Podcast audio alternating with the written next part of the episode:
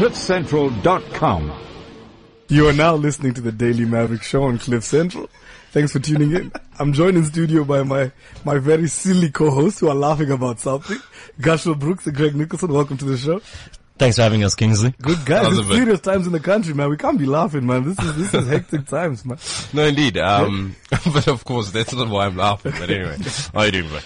Now I'm being silly, man. What I, what I actually want to talk about today is, is the, is the relations between South Africa and the rest of the continent, uh, especially given the, the, the, the xenophobic violence we've seen over the past few weeks and, and, and how that's been playing out. Now I was, I was, I was reading over the weekend the press release from the, from the Department of International Relations. I don't know if you guys have, have you guys had a chance to read that through?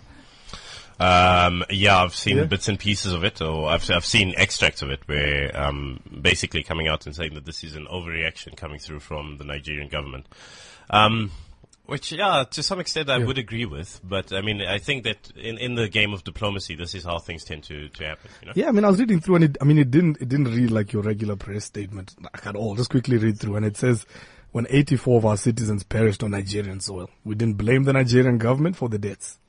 And then the last line, which Context. is, and this is the one that really like, like sort of blew me away. And it says, we shall also continue to support and not blame the Nigerian government as it battles to deal with Boko Haram. We hope that the more than 200 girls kidnapped will someday be reunited with their families. Nah, it's a low, sh- Like, it's a low blow. I mean, and I know it's a bit, man, it's like, It's ridiculous. I mean, uh, you know, the thing is, there's a big Yeah. difference between xenophobia when when citizens of a country Yeah. go on the rampage and they're busy looting people's shops and killing people in the process, right? Versus one guy that sets up a church and the church collapses on people Yeah. and kills those people in the process. I, I really, I don't think that you can assign blame to the Nigerian Hmm. government for what uh, TB Joshua's church had, had, you know, what had happened at TB Joshua's church. What, what though we might be able to assign blame to the Nigerian government for is how long it took f- to get those bodies back. Yeah. I think that was one of the, the, the things we had South African families waiting here for, you know, around 80, months. 80 bodies for months and months. And the South African government did not, they were actually sort of tiptoeing around this issue. They didn't push the Nigerian government. They didn't force them. They didn't speak out strongly against them. Mm. They they cooperated and worked together to try and eventually bring those bodies back. Well, it did take a ridiculous amount of time. No, absolutely. I remember remember you and I talking about it when they sent Jeff Radebe over there to, to, to sort of personally uh, uh, sort of represent the government, and at least publicly, it seemed like the South African government was quite understanding in that situation. Uh, look, the thing is, I, I, I do understand that, and I, and I agree with you. But I mean, within the diplomatic game, Yeah. Right? And and please remember what I said right at the beginning. I do think that this is an overreaction from um, Nigeria on a diplomatic level. Yeah. You don't necessarily have to withdraw an ambassador because of the situation. Because yeah, maybe you want to say that you're not South, South Africa. You have you, you you've had the warnings. You know that uh, there's high levels of xenophobia and acrimony towards foreign nationals, and you haven't dealt with it efficiently. But to actually withdraw an ambassador is a bit of, is a step too far. However, simultaneously, this press release and, and, and having our government pointing out the fact that yeah, you know, you this number of South Africans have died, and number two, uh, that yeah, well, we hope that you do something about Boko About your own issues. It- it's, it's pretty snide. I mean, it, it's unnecessary. It, it doesn't help. It doesn't help add any value to this uh, diplomatic debate. I think that there are three things we need to point out. First of all, the, no, no, the the Nigerian Foreign Minister um, Aminu Wali didn't recall their their High Commissioner to South Africa. They they invited him back to Nigeria for discussions around these issues, around Okay. issues of xenophobia. So it's slightly less of a diplomatic snub, even though it still is a very significant move. Second, it's important to also remember that this foreign minister in Nigeria is part of the outgoing government. Um, Goodluck, Jonathan's um, government. So I'm not quite sure how that plays into it, but then it's, we have to remember that these ministers soon will change. Um, and the Nigerian foreign minister did also acknowledge President Zuma's comments that he condemned xenophobia in the country. But I think we're right, and we have to just put this into context and remember that the the sort of tit for tat relations South Africa and Nigeria have had over the years, where we've seen. You know those. Well, what were you saying, Kings? Of the the yellow fever plane. Yeah, I mean, I mean that's the that's the first I remember of this of this issue. I think it was 2011. uh, No, 2012, and a plane a plane from Nigeria was turned back Yeah. at Tambo, and they said I think the, the official reason was uh, the yellow fever documents were seen to be falsified or something. like Yeah, yeah. I and they sent it incident. back, and, and then Nigeria did the did, did the same with another plane shortly after that. Yeah, and, And and, you- and, and it's mo- been more difficult Yeah, for South and then- Africans to get visas to be traveling to exactly. Nigeria. So there seems to be this. Yeah, sorry, Greg. Then, then there was also the South Africa really pushed Nkosazana Dlamini Zuma to become chairperson of the Oh, African Union, yeah. and that was against Nigeria publicly declared their non-support of of a South African leader because of this thing where South Africa is sort of seen as a bit of a bully, sort of Yeah. forcing its own agenda on the continent. Mm, Often ignoring other countries, other countries' views, and then there was that crazy story that came out. I can't remember a couple of years ago or Yeah. something like that, with that money that came through. I think through one of the banks and also in cash at Lanseria. Now I love this story. Please tell us. Well, what, break it down what happened because I love this. I should have researched Oh, the details, okay. but the story goes Yeah. something like that because of the arms embargoes on Nigeria and the, Yeah. the difficulties for Nigeria to buy weapons to fight Boko Haram. Hmm. Um, they were trying to channel money through South Africa and see if they could buy arms for, for their military efforts in, in sort of regaining control of Yeah. the northeast of Nigeria. And then the, the way the money came into South Africa, bringing millions on a plane through Lanseria and also through a, through a bank transfer, didn't quite follow the normal procedure, and it got caught up, you know, with the, with the South African authorities. And that money is still caught up and tied up with the South African authorities, and they haven't got, I think, I can't remember the exact figure, something like twenty million dollars or something like that. They haven't got that back that money Yeah. and so there are all these different little things that that amount to this tit for tat relationship South Africa has with Nigeria and and the, the the weekend's incidents of this amba- of this high commissioner hmm. being recalled for a conversation, not not essentially withdrawn, being brought out for a, brought out for conversation back to Nigeria to talk about xenophobia, would have to say it's the low point of the relationship. Yeah, I mean, I'm trying to just look at the timeline. So I, I think it, it seems like the sort of yellow fever issue seemed to be sort of the, where this silliness started. We have this Lan- Lanseria cash issue, um, and then now it's, it's it's sort of coming into the xenophobia, the xenophobia conversation. Now, if I'm not wrong, the the, the president, also the presidency in Nigeria, called the the South African High Commissioner in Nigeria to the presidency to explain on mm. behalf of the government what what is mm-hmm. going on. Now, all these things though they, they sound a bit silly, like come and explain. Mm. You're not being recalled, you're being invited. But I think in, in diplomatic channels, these are actually like th- th- these these things matter. Look, look, Kingsley, I mean, the one thing that we established just before the show is, is that I am a closet geek, right? So one of the things as a closet geek that I used to do was that I used to be a model UN coach. And, and if there's one thing that you do, model UN, I mean Security Council, uh, Hmm. Yeah, s- yeah, uh, yeah. simulated Security Council and General Assembly debate. Um, and if there's one thing that you need to do in the dip- diplomatic scene is always try to take the higher ground. Okay. Simple as that. You, you do stick to your principles, but you always try to, to uh, stick to the higher ground. So, what do you mean by higher ground? I'm trying to- Um, that you should come off having the moral imperative. Okay. That you should be, you know, seemingly be the country that is trying to extend a hand of free, uh, okay. friendship. So, regardless of what's happening, you must appear to be the one who's saying that. Exactly, unless we're talking about North Korea. Okay. Uh, know, I mean, it's wartime. I imagine it's a bit different, but in, Yeah. like regular dip- diplomacy. But regular diplomacy, and in this instance, I'm sorry, but both these countries, and I do understand, obviously Nigeria and South Africa are the two economic and political powerhouses Mm. Uh, when it comes to the African continent. They will clash, it's inevitable. However, the way both of them are clashing, um, it's as if whoever's in, in, in charge of international relations in both countries are amateurs at this stage. Yeah, it just seems like a pissing contest, to be honest. It- It's it- just that's what like, oh, you're mad about our issues? Well, I hope you, I hope you get the girls that were kidnapped back. And that's such, I mean, I feel like Because- that's such a horrible thing to say. Because for me, Like- for the life of me, I do not understand how you point out the fact that 84 South Africans died in your country and we didn't make a big deal about it. 200 of your girls have been kidnapped and shame. We hope that one We day hope, and we'll back. support you. Mm. Good luck with that. These are the And you sign off on that. Come on. of, I'm sorry, but that is Yeah. honestly, it's, it's, it's the lowest blow that you can, apart from obviously declaring war Yeah, against like all each our other. which is, yeah. Um, the, the, these are some of the lowest tactics I've ever seen in, on, on the international relations scene. But but ongoing with this, it does seem it's just a petty little sort of fight because it seems even the, even when Nigeria became Africa's biggest economy after they That was, I rebased, think last year on the rebase. yeah, yeah, the- they the rebased their GDP. Yeah. A lot of people, anyone who knows anything about this sort of stuff, knew that Nigeria was, was basically the Yeah, biggest it was just a technicality, anyway. yeah, a because, because they hadn't yeah. rebased their GDP Yeah. for so long. But now it seems to be that there's this little beef between South Africa and Nigeria because of this, you know, who wants to be number one sort of title and vying for the powerhouse, um, the economic powerhouse and sort of vying for business interests, um, pushing to try and be the, be the number one sort of cultural dominator on the continent where you have, um, Nigeria with its Bollywood, um, Nollywood. sorry, sorry, Nollywood. Excuse me. well, I- India's next week, right? and then South Africa pushing its D- DSTV Hmm. across the continent. But in the end, I think for me, the worrying, the most worrying thing about this petty, these petty squabbles, and there are obviously points where both countries, um, our diplomatic leaders, our state leaders, Yeah. the business community, the arts and culture community cooperate. There's a lot of different points where there is cooperation. Absolutely. But what I worry about is that for Africa, as then the different African nations to advance, we particularly need cooperation. And and I think and I and I think this really shows just how far we are from that. No, for sure, for sure. Um, if there's just one final uh, point that I want to raise is that in as much as, uh, you know, this, this bomb fight has ended up the way that it has, uh, the issue is, is that it also, it shows you what's going on within the African Union circles.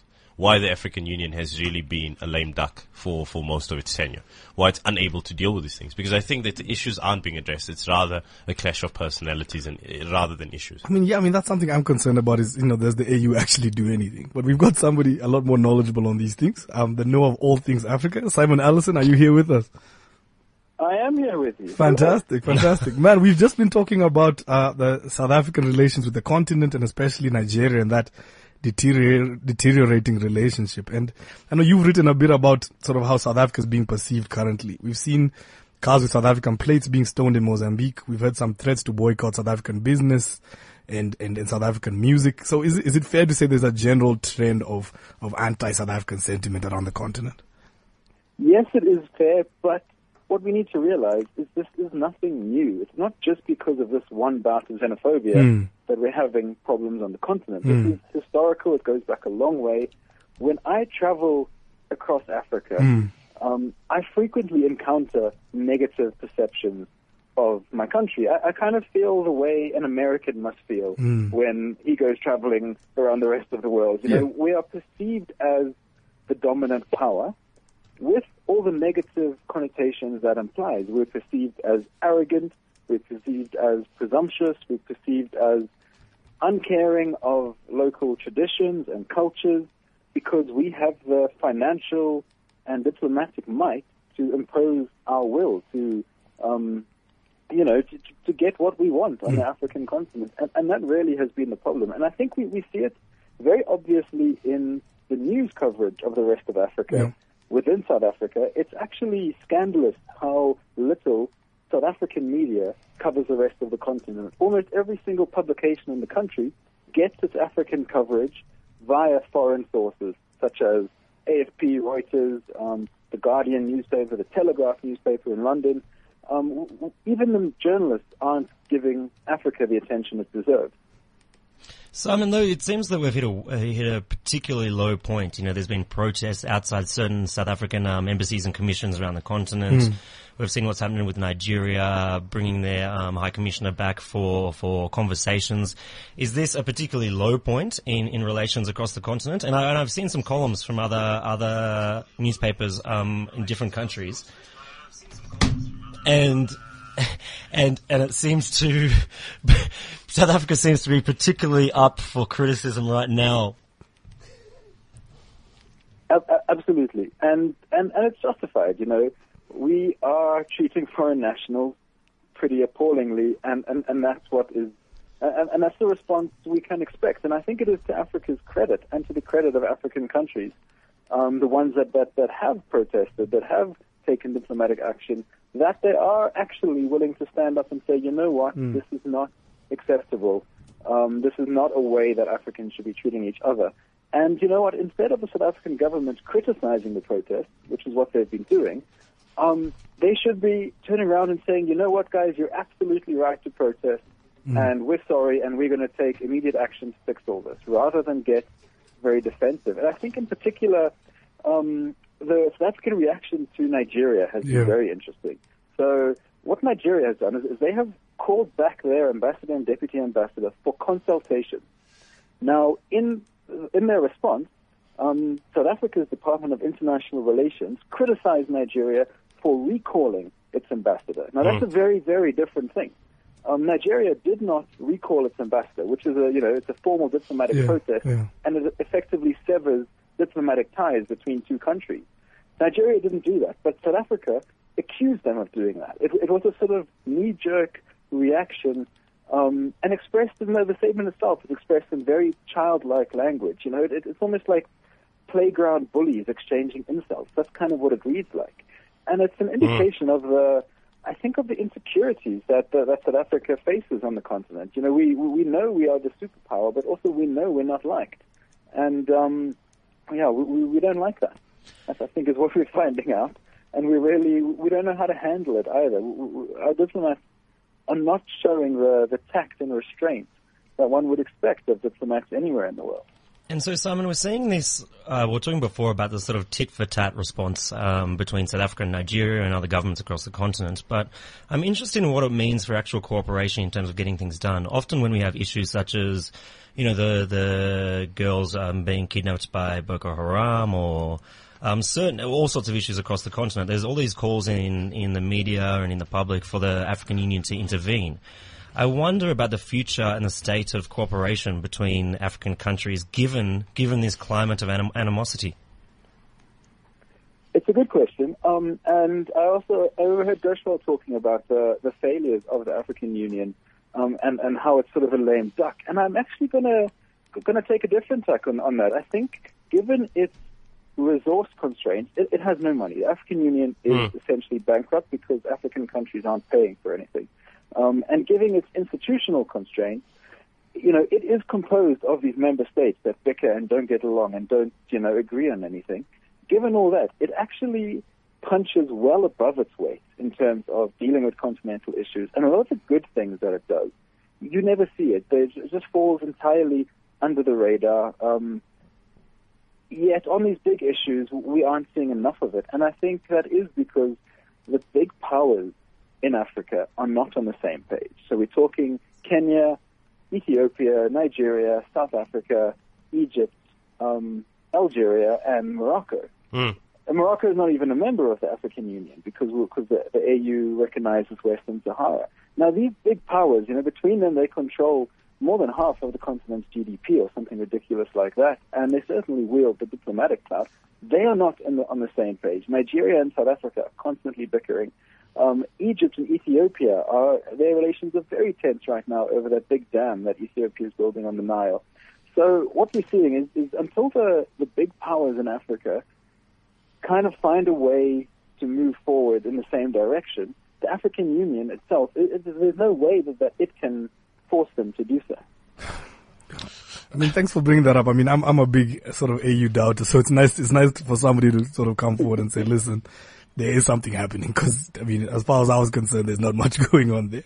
I mean, but, Simon, my my big my final question on this is just really about back to the Nigerian SA. I just want to be clear that at the end of the day, the relations are still there. The, cons- the, the SA High Commission in Nigeria, the Nigerian High Commission in SA, they're still open, they're still functioning, and, and diplomatic relations still exist, and, and it's still going strong. I, I wouldn't use the word yeah. going strong. That, that, that's a little bit overboard, Casey. Okay.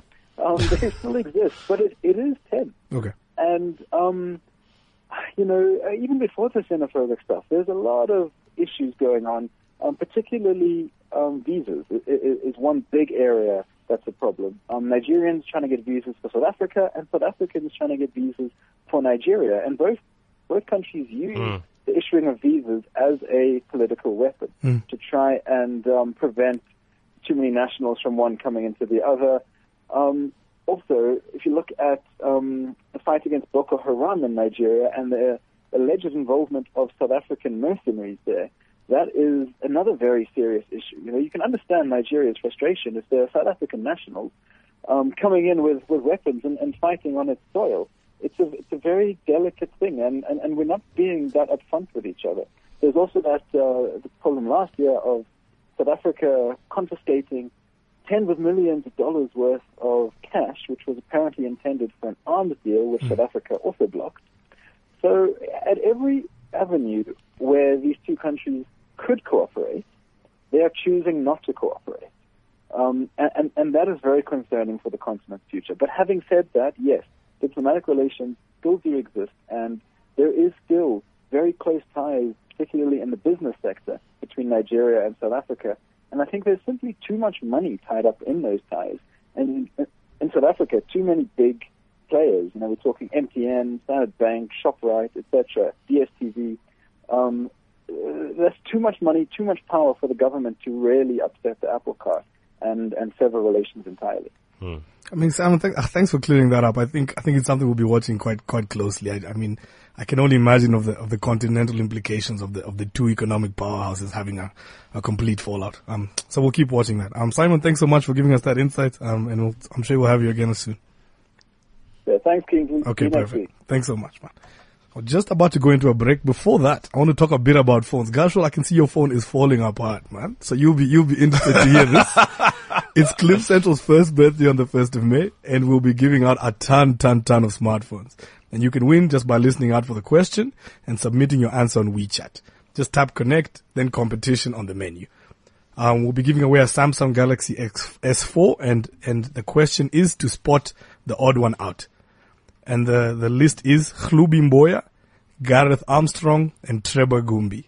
You need to spot the odd one out. You need to answer on WeChat and you could win a Samsung S4. And I think we just have to emphasize that. Yeah. You have to answer on WeChat, Yeah. not Twitter, not Facebook. Get WeChat and answer that way if you want to win please, the we phone. keep getting so many answers, so please, please, Don't please, on WhatsApp WeChat. Kingsley directly. Oh, I mean, you can do that, but you, you would get a phone out of that. We'll be back right after you might this. get a date though. It has been locked away from the eyes of the world, chained, never to be released. But now, it wants to get out. Stay tuned to Cliff Central weekdays to find out how you can unleash the Jeep Renegade. Find hidden codes and videos posted by Jeep SA and you could win Jeep Renegade prizes. As well as become the person to single-handedly unleash the Jeep Renegade upon the shores of South Africa. Are you renegade enough? I'm a renegade, I just hit the ground running. Visit unleashrenegade.co.za to find out. T's and C's apply. And now tuned in to the Daily Maverick Show on Cliff Central. Welcome back. Um, just a quick reminder, we're giving away a Samsung S4 during the show. Please just type your answer in on WeChat. Um, the question is to spot the odd one out, and the options are Khlubi Mboya, Gareth Armstrong, Trevor Gumbi, and you need to spot the odd one out, and you can win a Samsung S4. Um, guys, I just want to pick up on, on what we were discussing just before we went on to the break. Um, there's this whole narrative that so many countries supported South Africa during the, the struggle for democracy. And actually the song we led in with at the start of the show was a Nigerian song pushing for democracy, democracy in South Africa. Um, so I, I always wonder, is it, is it fair to go to South Africa and be like, hey, we really supported you, now you guys owe us? Is that fair? Or is it, you know, is, is that actually fair? You, I- you supported somebody out of your sort of moral decision. Is it fair to always bring that up and be like, guys, we supported you. The only reason you're free is because of us. Is that, is that fair? Can I come in there because you know this is what I find absolutely fascinating um, about that argument is is that I don't think that foreign nationals that come to South Africa are thinking that we gave them support, And therefore, you have to let me in. at the border say you have to let me in. So, so let's look at, I mean, some of the, you know, because obviously we also have this debate around who are the people, uh, you know, entering Yeah. South Africa. Yeah. We have Chinese, Pakistani, Bangladeshi, Ethiopian, Somali uh, people. People that don't necessarily have a direct direct link with uh, struggle stalwarts Okay. that, that that went and sought refuge in those countries. Mm, It's a global phenomenon, for goodness sake. If you're living in a country that's pretty crappy, Yeah. you're going to look for a country that has a, a- you know that gives you better opportunity. Yeah. It's as simple as, as that. That is why people from Central America and South America are trying to make it into the US. That is why 900 people drowned in the Mediterranean, leaving Northern Africa for Italy, for goodness sake. So, so for me, this whole argument that keeps on coming up that yeah, but guys, you know, uh, you you know, we once upon a time you helped us out, but now we inundated. It's it's it's for me, it's one of those narratives. And believe me, Kingsley, I've been inundated with this stuff. There's a list of of reasons why South Africans keep on using. Uh, they, they, they keep on using to, to justify xenophobia, and one of those is the fact that just because once upon a time, sixty, you know, a few thousand of us were in your country seeking refuge, doesn't mean now we need to be inundated and the borders are open in the what- Also, you're hearing it used by South Africans to say, hey Yeah. guys, we don't owe you forever. Oh, that's Exactly. interesting. Okay. Exactly. So, Okay. uh, I don't know. For me, it's it's just and it's not. I mean, I don't think that the average Malawian person that's that's trying to irk out a living in, in downtown Joburg is going to say that once upon a time He's trying to cash in on a debt and say, hey, you owe me, so I must come through. Sorry, Greg. But but I do think I agree with you, Gushwell, that the average South African person, the exile offered and the the funds um, given in support of Yeah. ANC and Yeah. other liberation movements. isn't a prominent things in their mind these days when they when they think about how we will treat foreigners in this country, because it's too distant for your average South African. It's too it's too far removed. Most people weren't in exile. And and, Exactly. and and even even the exile period was you know was decades ago now. And, and So- it was, so and it was by definition so- happening somewhere else. Do you know what I mean? If you right. weren't So- there, you did not So, witness it for so, yourself. so it is hard. It Yeah. is hard for your average South African. I don't, I don't think that's worth appealing to your average South African. Hmm. Worth saying. It's not worth saying. Well, it's worth saying, but I don't think people are going to respond to the Yeah. call. Don't be xenophobic because because um, these countries' governments supported us in, in our liberation struggle. But I do think there is a moral imper- imperative from the state of South Africa to recognise Okay. the the support offered by these other governments. When the when the state is dealing with these instances in terms of protecting foreign nationals, and I think all foreign nationals we should we should respond and protect them just because they're human beings, not because necessarily their governments or their uh, or their political parties or their people supported supported our liberation movement. But first of all, it should be because we need to protect other human beings and the right to life and human dignity. But I think the state should should be propelled into recognizing these things even earlier and like it should be just be an extra reason to treat to treat foreign nationals as as human beings and as people when you can recognize that hey we were in this fight together. This fight that got us here we're in it together. And I think that should propel them to to take action and and defend the rights of of other Africans and other nationalities in South Africa sooner. You see, the thing for me about it, Greg, is that it's always difficult to uh, to measure the moral imperative. It, it's virtually impossible. Because with the moral imper- imperative, you're doing it because it's the right thing to do. Right now, the UN this, uh, and, and you know all these other wonderful international institutions have put together all these various treaties and things that we had to sign on to, which says that this is how you need to deal with uh, this is how you need to deal with uh, foreign nationals that come into your country, whether you know immigration laws, people that seek refuge, and all of those other things. Now, the thing is, South Africa signed on to these things, and largely we're compliant with them.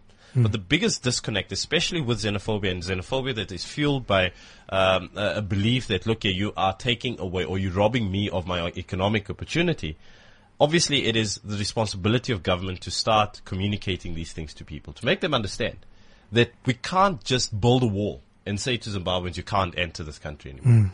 We, we can't, I mean, if someone enters the country illegally and they say, I'm here seeking refuge, I can't, I couldn't just get a, a visa or passport and say, yeah, guys, I'm, I'm, I'm coming illegally, um, because I'm seeking, I'm, I'm running for, for my life because of the political situation.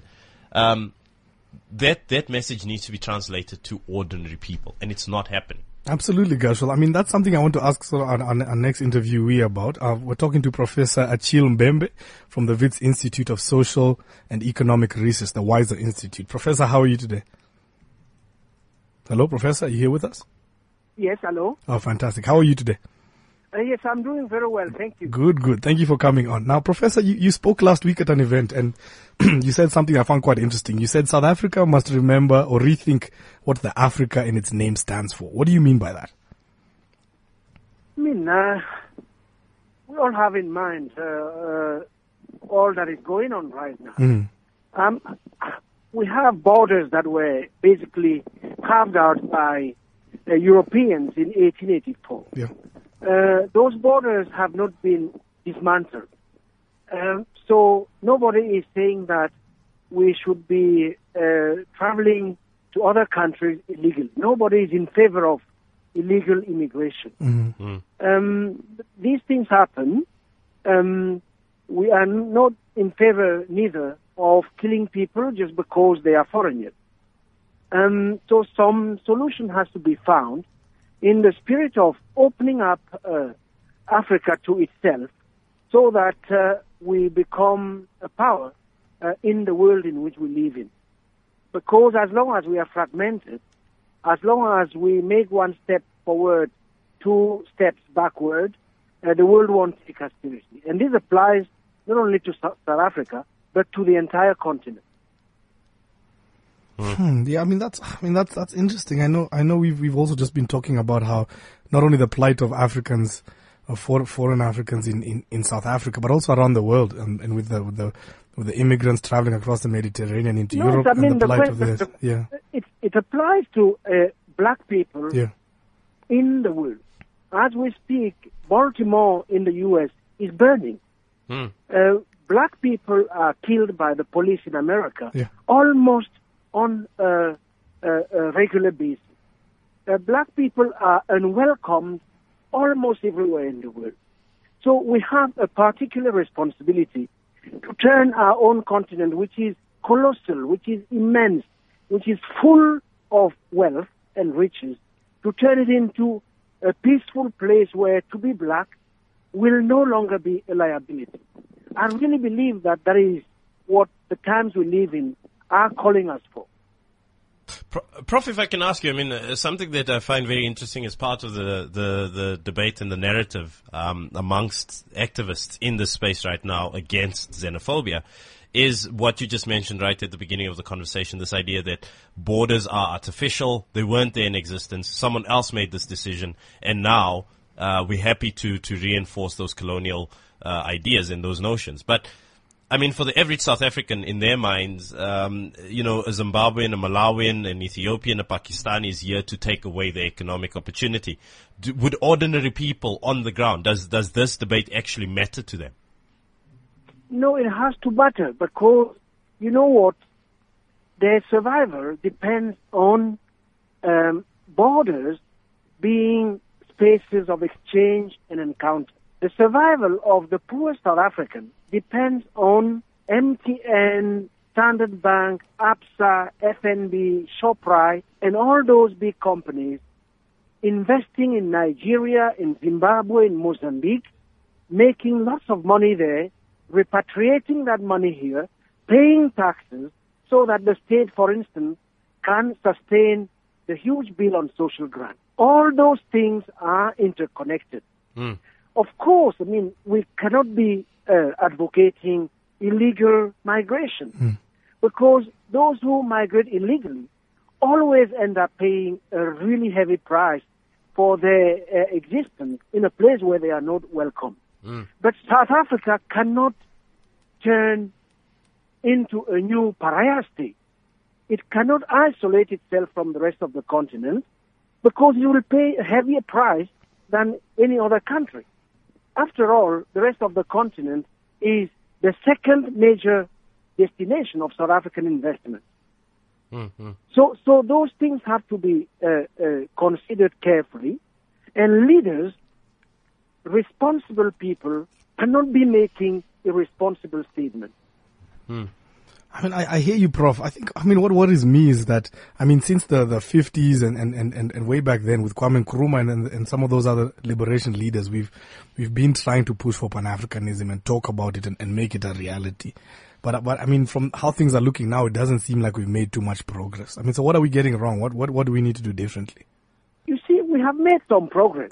Um, we do have a continental public sphere. The African Union is pushing forward uh, uh, with a whole variety of, of projects. We just have to be steadfast. Uh, I think that, uh, first of all, we have to, to say that if there is one single African country in the world everybody wants to see succeed, it's South Africa. The goodwill is immense. We shouldn't be uh, wasting it. We should really be very careful, deal with this matter uh, humanely, and uh, contribute, therefore, in promoting uh, the project of African liberation, without which nobody will respect black people in the world. People won't respect black South Africans alone. They will respect black people if Africa can stand on its own feet. And that's what the work we, we, we are called upon to, to be doing. And once again, nobody should be advocating illegal migration. If we have to move towards an Africa without border, this has to be done responsibly and collectively. South Africa cannot open its borders alone. Uh, we have to do it in a phased, managed manner. Uh, Prof, I mean, I accept everything that you're saying there, and and, and uh, you know, I, I just listen to what you're saying, and I'm thinking of the disconnect between what you're saying and versus what government is saying, and versus what ordinary people on the ground are saying. The the, the type Yes. of person that would say that I'm being robbed of economic opportunity, that our borders are wide open. Uh, that these are the problems that we have. And then on top of that, we have a government that's not willing to speak to its citizenry um, in real and hard facts. We have people that are resistant to using terms like xenophobia. We have Yes, people, you know, we have uh, Bathabile Dlamini, for example, throwing uh, a fit at, at in, in Sipingo because the EFF has, has helped out with blankets and, and, and mattresses. So, do you understand what I'm saying? Is is that I'm worried that this debate and, and what you're saying, which I think is the correct approach, is only limited to a particular circle. And the people that really matter, the people that should be implementing this, government and ordinary people on the ground, are not listening to these voices. How do we start getting what you're saying to ordinary folks so that we don't see the scenes that we saw in the last three weeks? You absolutely, I agree with your characterization. I think that the, uh, the South African government has to come clean on this matter. One understands that the government is under pressure, on the one hand, from its own people who are crying for change. Yeah. Wherever you go today, especially among black communities, people are asking for change and they want it now. Um, on the, the other hand, the government has commitments with the, the rest of the continent. The government knows very well that we cannot be killing foreigners here without this having implications for hmm? our investments in Nigeria, for instance. Hmm. Without this having implications for our investment in mining in Guinea-Conakry or in Mali. Uh, so what the government is trying to do is it is trying to speak a double language. It has to stop doing that. It has to come clean hmm. on what are the stakes. We are likely to pay more for the disorders that are going on than other countries. As far as the people are concerned, there's nothing to be done except educating them. We have to educate the people and we have to attend to the cry for transformation in matters of jobs, uh, on matters of education, healthcare. That is how people will stop scapegoating other people. Right now, there are no jobs to be stolen. Hmm. Even if we expel all the foreigners, it won't mean that there are jobs waiting for us out there to go and, and, and take. We will, can take the, the, the goods, but goods only last for a week or something like that. Hmm. They only last for, for a long time. So, so education is absolutely important. We won't do without educating the people. But, Prof, I mean, especially in, in, in light of what we're seeing in South Africa, where there is a, uh, not necessarily just a failure, but a shortcoming at times in terms of what government has promised and in terms of what it's delivering when it comes to service delivery. Doesn't it become politically expedient for a government to latch onto the narrative on the ground? Where Oh, they the- do that everywhere. They do that everywhere in France, Yeah. in, uh, in in in Scandinavia. Yeah. When they fail, they uh, uh, they they, they uh, use these uh, phony mechanisms to make sure that the anger is not directed at them, Exactly. but is directed at some some other scapegoat. So in that matter, I mean, South Africa is not exceptional, but one would expect a bit more from a government of a country that has known the violence of discrimination and segregation for so long. There is a responsibility when the world has helped you to break the chains of oppression to not fall into uh, the kind of uh, repetition of what uh, was inflicted upon you in the way in which you inflicted upon a weaker than yourself. But as I have been saying, this doesn't mean that South Africa is should become a land of illegal migration. But hmm. the migrants who are here legally should be protected. Hmm. They should be protected and they should try to integrate in the society. I believe, for instance, that all Somali uh, shopkeepers hmm. or who own shops in townships should learn to speak the local language, for instance. And many are already doing that. They should integrate, they should become part of those communities and give back something to the community. That's how they will be uh, uh, protected by the people they, they serve in the very places where, where they work.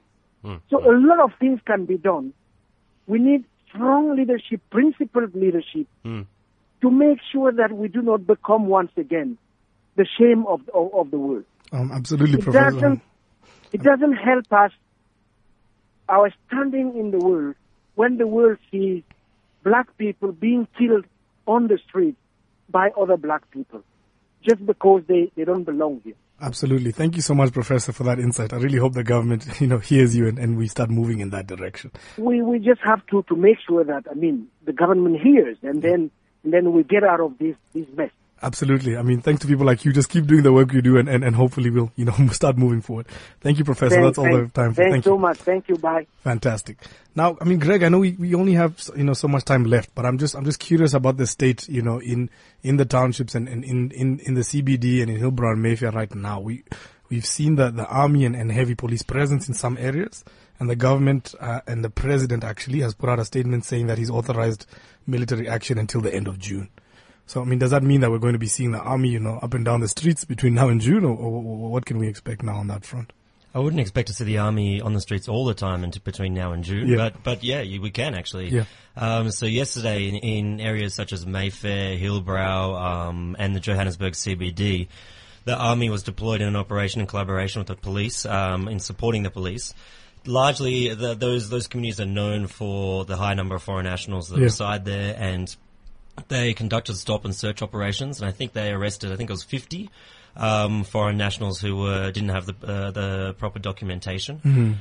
Um, so that followed two raids on on the Jeppe Men's Hostel, you know, just outside of downtown Johannesburg, and the Madala Hostel in Alexandra, which are often seen as hotspots for for violence and xenophobia, and they're largely symbols. I think that's what was happening. What we saw yesterday, Okay. we saw we saw the police with the army in support being being sent into these hostels, which have always been held up as symbols of sort of violence Yeah. in South Africa, and and and even if so, for example, the the Alexandra hostel hasn't been particularly associated with um, the xenophobic violence. The Jeppe hostel did did make a number of threats and looted some stores and caused Yeah. some caused some sort of chaos in that area. But I think what we saw was the government really trying to excuse me, the government really trying to send a message um, to to other African states and the world Yeah. that that South Africa and the state of South Africa does care about the, about foreign nationals in our country, and we're willing to take divisive, decisive action. And and I think think the reason I say they were really trying to send a message is because uh, they raided these hostels with the media in tow Yeah, yeah. the the media came in there filming everything, and, and, and I wasn't there, but I'd find it quite interesting to to sort of hear that conversation as to whether the media just sort of tagged along um, without any um, without any uh, pushback from the police, or or whether the media actually really forced their way in there and took their own risks to co- to come in there. But but from the images I saw, it looked like the media was a, an extra partner on the operation. Yeah, yeah. And Sort of following along. And, and and then so so after those large statements sent out to foreign countries, we've had I think what yesterday was was a statement to, to South Africa, both both in, in in acknowledging and trying to do something about about the problem with with sort of sort of the migration issues we have here, where there are a lot of undocumented migrants. Um, in all sorts of situations, and that's a concern for voters. And so I think what the government and the police and everything was trying to do is just say, hey, we'll also care about that. And and let's be honest, it is an issue. So personally, I find it very hard to see the police and the army on the streets of Hillbrow searching foreign nationals, day their and night, cars, yeah. yeah, for for for their papers so soon as well after the xenophobic mm. violence. Mm-hmm. It almost seems like the next day we turn the switch and actually mm. no, we we do target these guys as a state, mm-hmm. but but but I think it's about it's about trying to acknowledge these different um, pressures on this issue. I mean, absolutely. I mean, Greg, I mean, we will really keep coming back to you as you, as you follow this closely. Um, unfortunately, that's all the time we have, but just before we wrap up, we do have a winner for the Samsung S4. Mfundo Dlala, congratulations. You've won us yourself a new Samsung S4 courtesy of Cliff Central on our first birthday. Yay! Congratulations, man. Our team will be in touch with you so you can get your, your, your brand new phone. That's all the time we have. We'll see you next Tuesday, 1 to 2 p.m. on the Daily Maverick Show. CliffCentral.com.